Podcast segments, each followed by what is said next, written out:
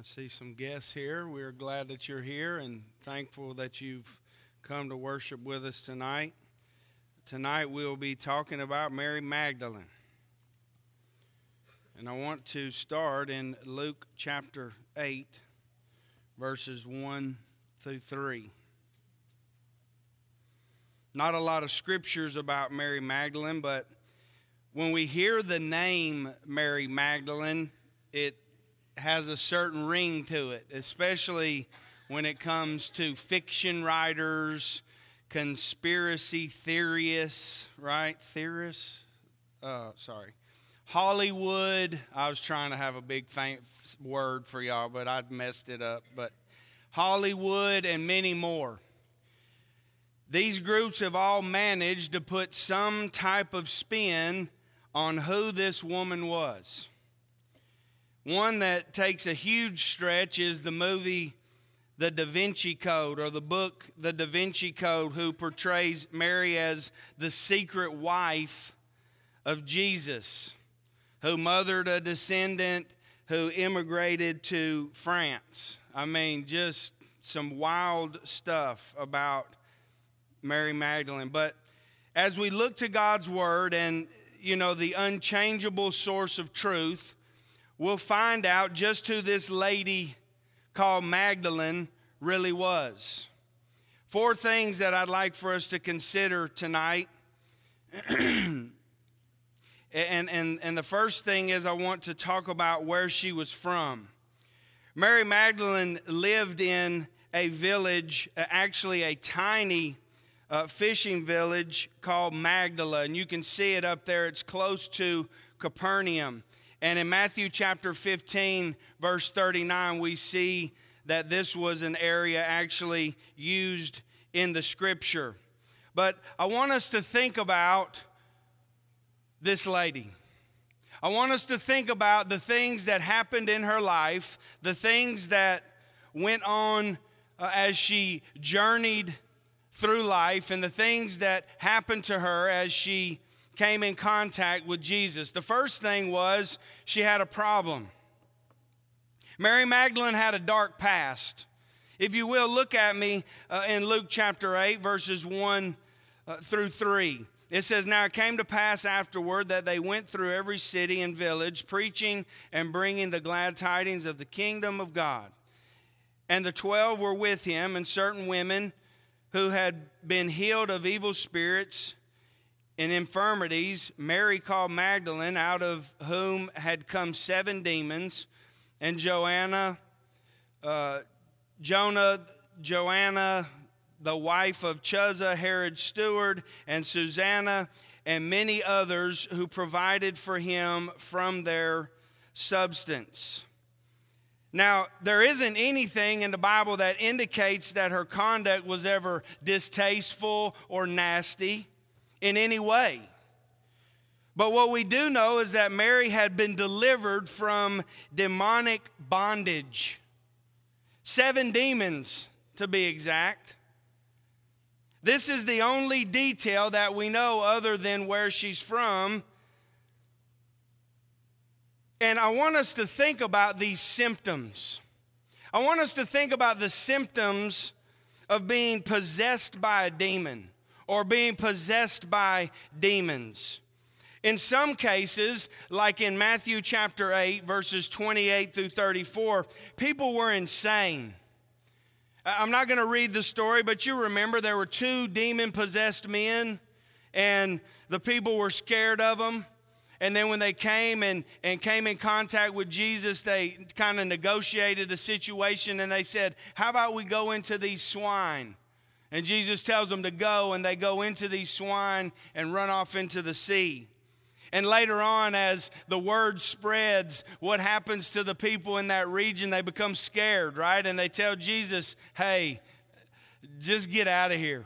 We don't know what's up with you. We need you to get out of here." But so some cases of people being possessed by demons, they were insane. But some, like Matthew chapter twelve, verse twenty-two, were blind.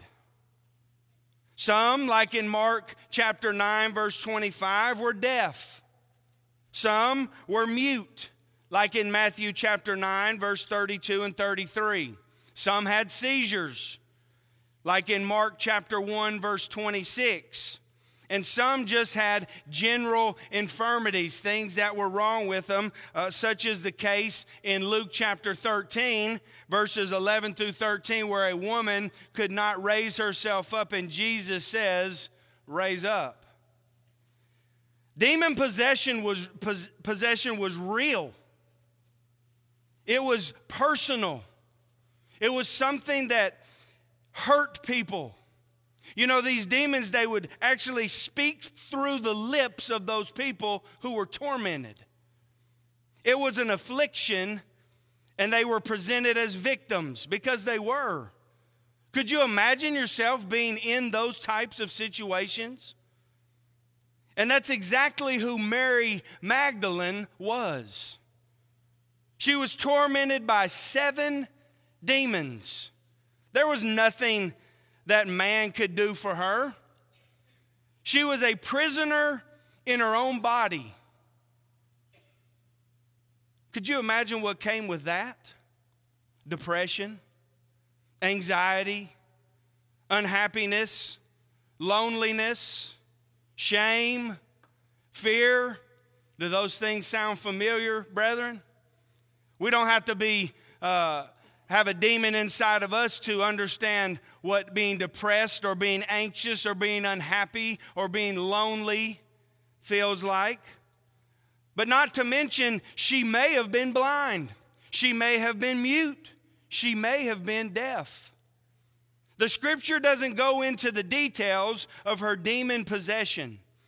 But what probably, but, but was probably known to the world around her as a unrecoverable soul. Bless her heart, that's just how she is. Let's just stay away from her. Uh, there's really no hope for her. What about our problem, brethren? What about when we were not Christians? What about when we stood in a place that was like this? Behold, the Lord's hand is not shortened, that it cannot save, nor his ear heavy, that it cannot hear, but your iniquities have separated you from your God, and your sins have hidden his face from you, so that he will not hear. That problem still continues today, even as Christians, doesn't it? We can still find ourselves falling into these traps of doing things that are contrary to God's word. And as we talked about this morning, the thing that helps us stay away from that is putting God's word in our heart. So she had this problem. She had these demons in her, seven to be exact, but she was delivered.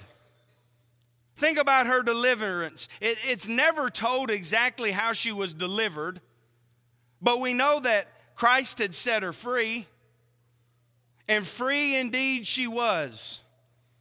It reminds me of when we as Christians were set free. You remember Romans chapter six, verse twenty-two, but now having been set free from sin and having become slaves of God, you have your fruit to holiness, and the end, everlasting life. Now, brethren, I want you to think about this. Mary owed everything to the Lord, and she was grateful. How do we know that she was grateful? Look at what the text tells us. Let's read it one more time. It came to pass afterward that uh, he went through every city and village, preaching and bringing the glad tidings of the kingdom of God. And look who is with Jesus. The twelve were with him, and certain women. And one of those women was Mary Magdalene, walking with Jesus, doing the things that Jesus was doing, going to the places that Jesus was going. She was with the Messiah.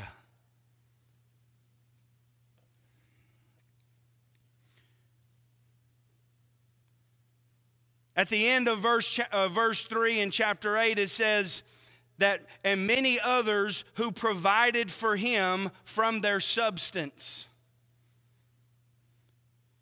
Mary wanted to show her appreciation. How did she do it? We don't know the specifics, but what we do know is that she was with the group and she was willing to help in any way that she could. And that is how we should be, isn't it? When we think about in the New Testament and we think about the concept of giving,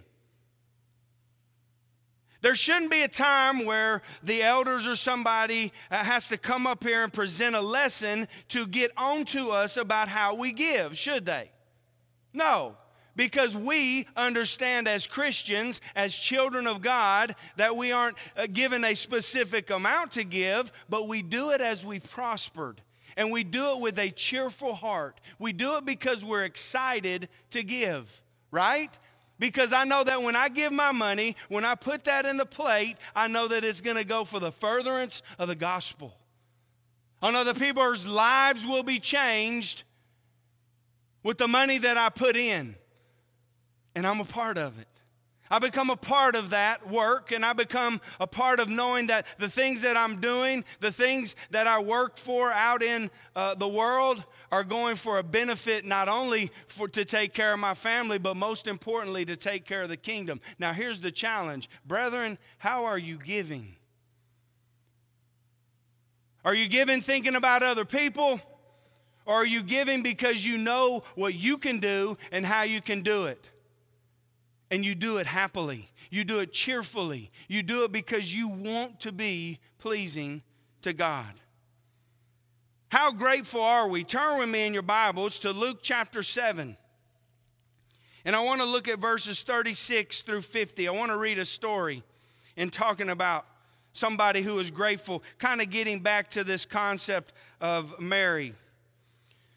Verse thirty-six says, "Then one of the Pharisees asked him to eat with him. And he went to the Pharisee's house and sat down to eat.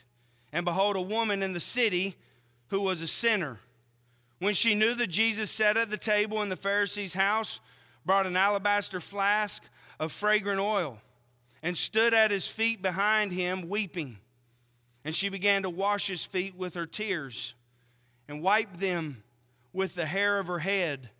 And she kissed his feet and anointed them with the fragrant oil. Now when the Pharisees who had invited him saw this, he spoke to himself, saying, 'This man, if he were a prophet, would know who and what manner of woman this is who is touching him, for she is a sinner.' And Jesus answered and said to him, 'Simon,'" isn't it amazing? Jesus, here he was thinking it, right? And what does Jesus do? He answers him. He says, "Simon, I have something to say to you." So he said, "Teacher, say it." "There was a certain creditor who had two debtors. One owed five hundred denarii and the other fifty. And when they had nothing with which to repay, he freely forgave them both. Tell me, therefore, which of them will love him more?' Simon answered and said, 'I suppose the one whom he forgave more.' And he said to him, 'You have rightly judged.' Then he turned to the woman and said to Simon, 'Do you see this woman? I entered your house. You gave me no water for my feet, but she washed my feet with her tears and wiped them with the hair of her head. You gave me no kiss, but this woman has not ceased to kiss my feet since the time I came in.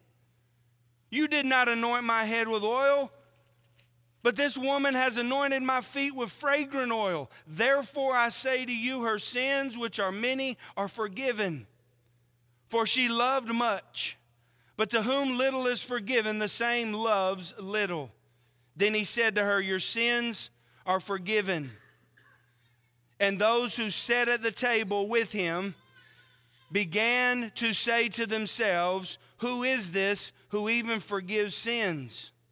Then he said to the woman, 'Your faith has saved you. Go in peace.'" Think about what's happening in the story. Think about this woman, the tears flowing down her face, and she knows who Jesus is. Brethren, put yourself in the position of this lady. Oh, you can. We're sinners. We do things that are contrary to God's word, and it's only by his grace. It's only by his mercy, which is spelled J E S U S, by the way, that we can be saved. How important is that to our lives? How much does it matter to us? Is it a big deal, or has we, have we just become numb to it? Is it just another thing that we talk about just kind of nonchalantly and just going about our business? Here was a woman who knew the things that she had done. She had knew the things that she'd been a part of. And what does she do? She sits down, and with her tears, she wipes Jesus' feet with her hair. Mary Magdalene had seven demons in her. I could only imagine how that felt. I have no idea what that would even be like. But here she was, freed from that, and therefore clinging to the one who saved her. What an amazing thought. Look what company Mary Magdalene is in. She's hanging with the apostles. She's hanging with these other people who are wanting to follow Jesus. Most rabbis in that culture wouldn't even have a woman following them. But not Jesus. He encouraged it, didn't he? Whosoever wants to follow me can do it. And that's the kind of person I want to follow. How about you? That's the one I want to follow. How about you? You remember uh, Brother Ed talking about the parable about uh, the kingdom and the net going out into the sea. You remember the net goes out, and what does it pull in? Fish of all kinds. That's the kind of God I want to serve. That's the kind of kingdom I want to be a part of, where everybody can be a part of it. So then look at this and think about her dedication. She had a problem. She had seven demons, but she was delivered. She was delivered from that. And because of that, watch the dedication. Matthew, Mark, and John all record that Mary Magdalene was present at the crucifixion. Where were all the other apostles? Where were them boys at? You know, the ones that, no, I'd never deny you, Jesus. It doesn't matter if it comes down to it. I'll be there. I mean, I'm not going to run away. Where were they at? Here was Mary Magdalene at the cross. And I want you to think about that. Turn with me to John chapter nineteen. Just get into this story for just a minute. Put yourself uh, in this uh, thought of, of watching this take place. John chapter nineteen.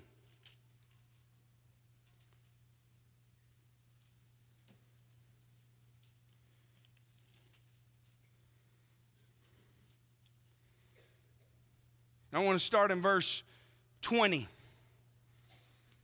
Then many of the Jews read this title, which said, Jesus of Nazareth, the King of the Jews. This is on the cross.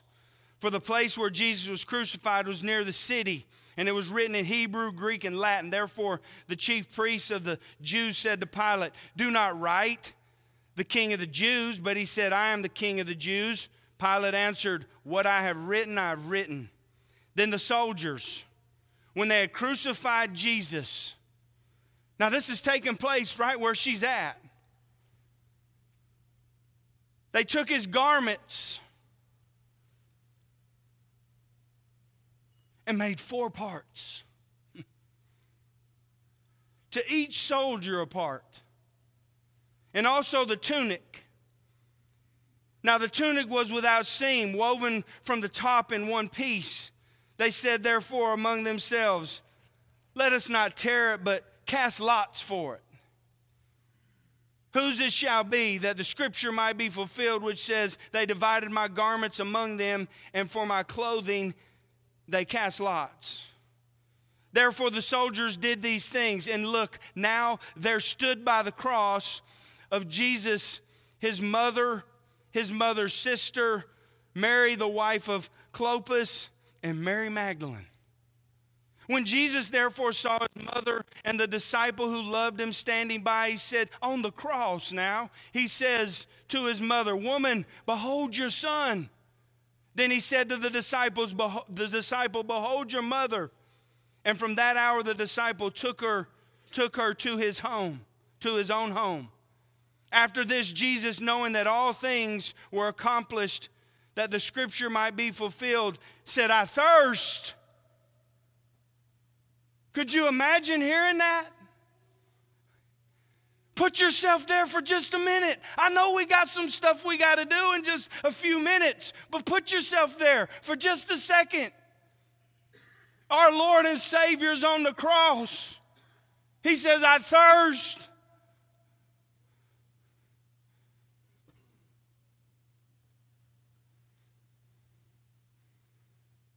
Now a vessel full of sour wine was sitting there.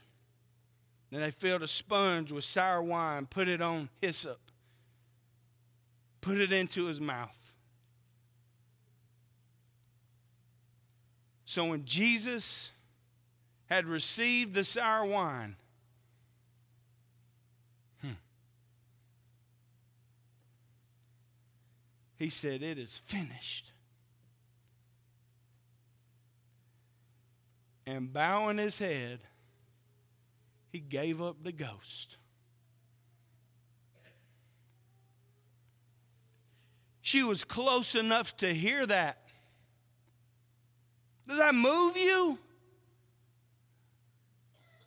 Could you imagine the thoughts that were going, a lot of imagining going on right now, so just imagine with me. The thoughts that were going through her head, it must have been a great disaster. Here was the guy who saved her from these demons. Here was the guy who had been doing all of these great things. Here was the guy who they just knew was the Messiah. Could this be the one? This is the one. And then he's torn. And then he's beat. And then he's put on a cross. And then he says, it is finished. And bows his head and dies. The crowds, as Jesus was led to the cross, the bloodthirsty fanatics who were screaming for the death of our Lord. But despite all of those things, despite all of those situations, you remember what Peter did? She never shrunk away. She was loyal to him. Turn with me again to Luke chapter nine. Luke chapter nine.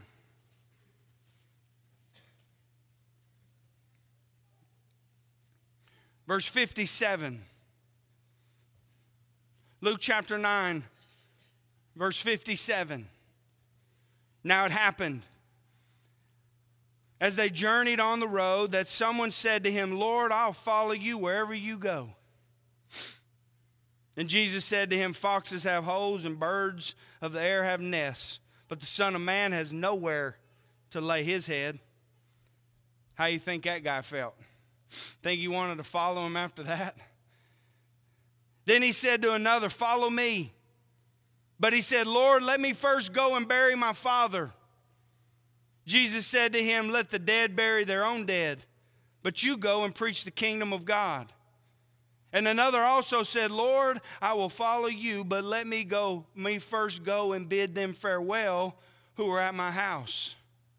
But Jesus said to him, no one having put his hand to the plow and looking back is fit for the kingdom of God. You think Mary Magdalene was looking back?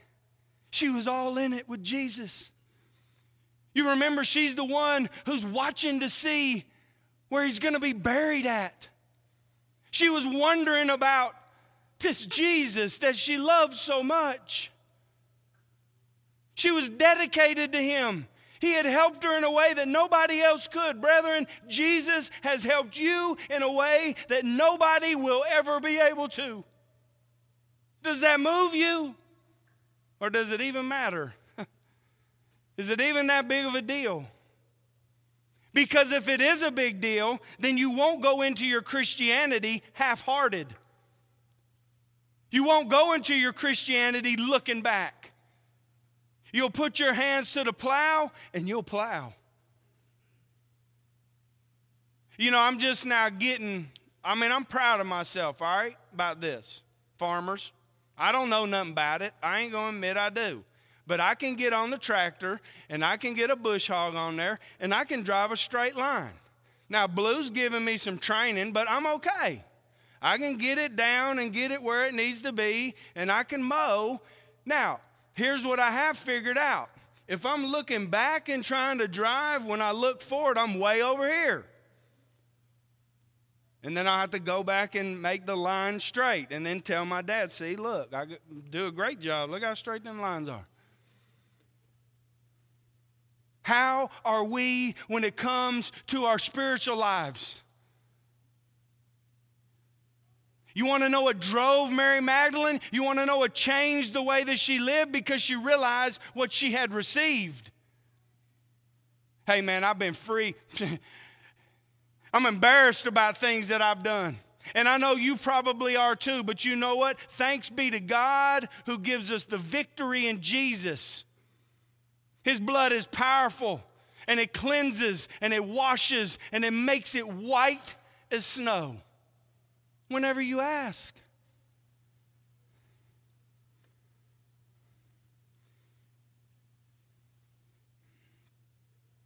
What about our loyalty to the King?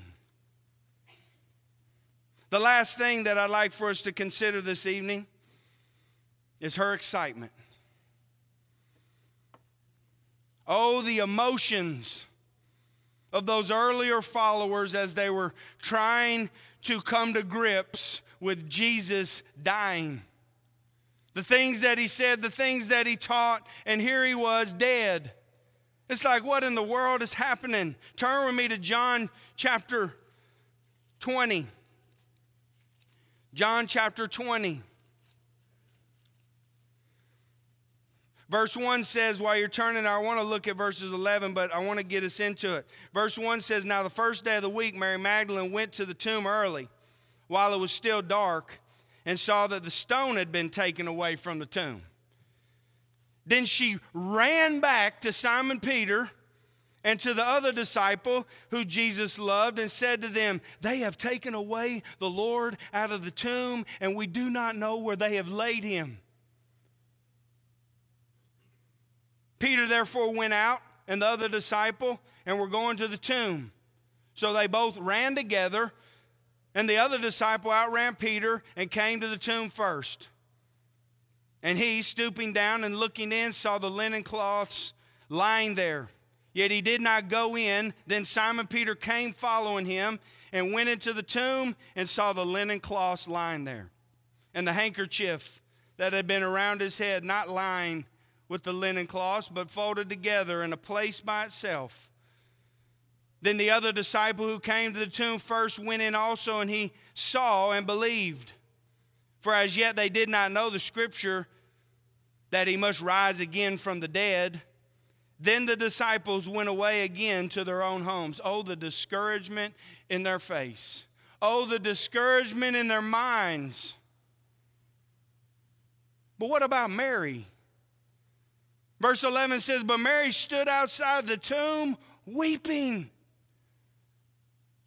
Hey, it was a big deal. It was a big deal. And she wept, and she stood down and looked into the tomb. And she saw two angels in white sitting, one at the head and the other at the feet, where the body of Jesus had lain. Then they said to her, woman, why are you weeping? She said to them, because they have taken away my Lord, and I do not war- know where they have laid him. She's talking to some angels. You want to talk about some focus on something? She's focused on Jesus. She can't figure it out. These angels are talking to her, and she's saying, I don't know where they put him.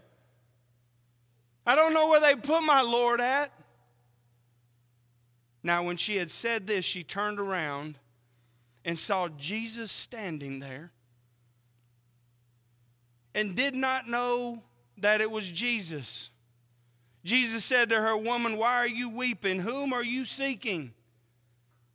She, supposing him to be the gardener, said to him, "Sir, if you have carried him away, tell me where you've laid him, and I will take him away." And Jesus said to her, "Mary."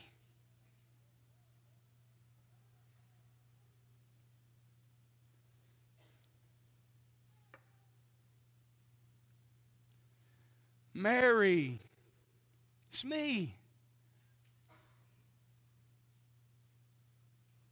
She turned and said to him, "Rabboni, teacher." And look at what Jesus says. "Do not cling to me, for I have not yet ascended to my Father." The Greek word "cling" right there, it means to fasten to oneself, to adhere, to stick to. She turned around and she saw Jesus, and what did she do? She clung to him. What about you, brethren? Do you cling to the Lord, or do you just stay at that distance where you don't have to do too much, right? Oh, I'm a Christian, but I'm going to do as little as I can, right? You remember how Thomas was, right? "I'm not going to believe unless I see." She glued herself to him because of how happy she was to see him. Think about this, and it's sad, but it's true. Sometimes in the age that we live in, we have to be forced or we have to be pushed to want to draw near to the Lord. How pitiful is that? How disrespectful is that? To know what the Lord did for us and, does, and for us to half-heartedly go through our Christian walk. Matt, I've heard these lessons a million times. Yeah, me too. Me too. I'm with you on that, brother and sister. I'm with you. But you know what? Heaven is real, and Jesus really died for you. And he said, if you love me, you'll keep my commandments. And if you don't, what a scary thought. What we see from Mary, and should be the case for all of us, is we should not be wanting to let go of the Lord. I want you to think about this psalm, Psalm seventy-three, twenty-eight. The Bible says, "But it is good for me to draw near to God. I have put my trust in the Lord God, that I may declare all your works." Brethren, I love you all so much. Don't be half-hearted in your Christianity. I want you to pray for me this week that I won't be half-hearted in my Christianity, that I'll walk with excitement, that I'll walk with dedication to know that I've been redeemed from a problem. Please pray for me. Spend just a little bit of your day praying for me. I appreciate it, because I'm going to pray for you. I am going to pray for you. Think about this one as we leave. Hebrews chapter ten, verses nineteen through twenty-two. "Therefore, brethren, having boldness to enter the holiest by the blood of Jesus, by a new and living way which he consecrated for us through the veil, that is his flesh, and having a high priest over the house of God." Jesus did a whole lot for us. Do we really appreciate it? Because if we do, here's what will automatically happen in our lives. We will draw near with a true heart. We will draw near with full assurance of faith,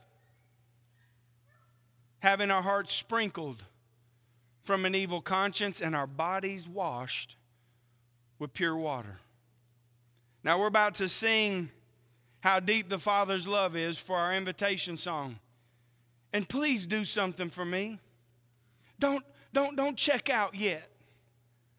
Just sing these words. Think about these words as we sing them.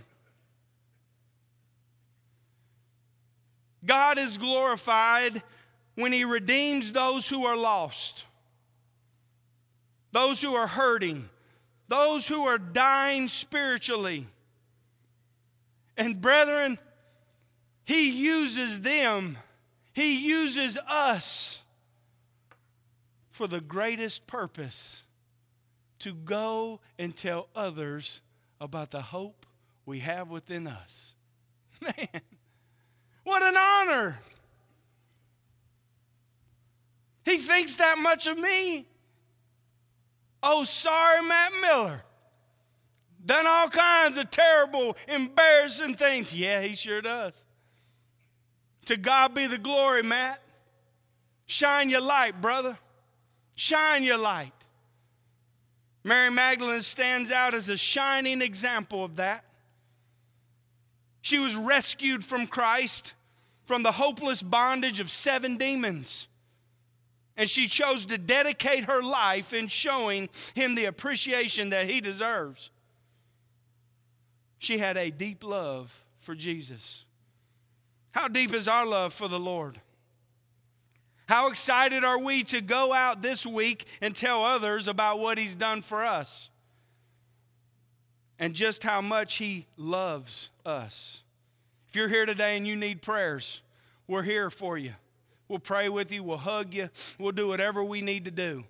And please, if you're here today and you're not a Christian, don't be embarrassed about this. There's an opportunity that's about to be available to you for you to come down here and be added to the kingdom of God. They'll be rejoicing in heaven on that decision.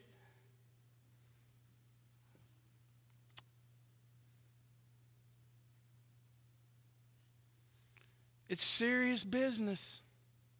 It's serious stuff. But what a great thing it is to be a part of the family of God. Jesus said, "He who believes and is baptized will be saved." Peter told him on the day of Pentecost to repent and let every one of you be baptized in the name of Jesus Christ for the forgiveness of your sins.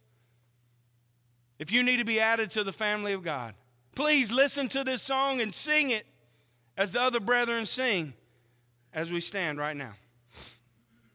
Oh, dear.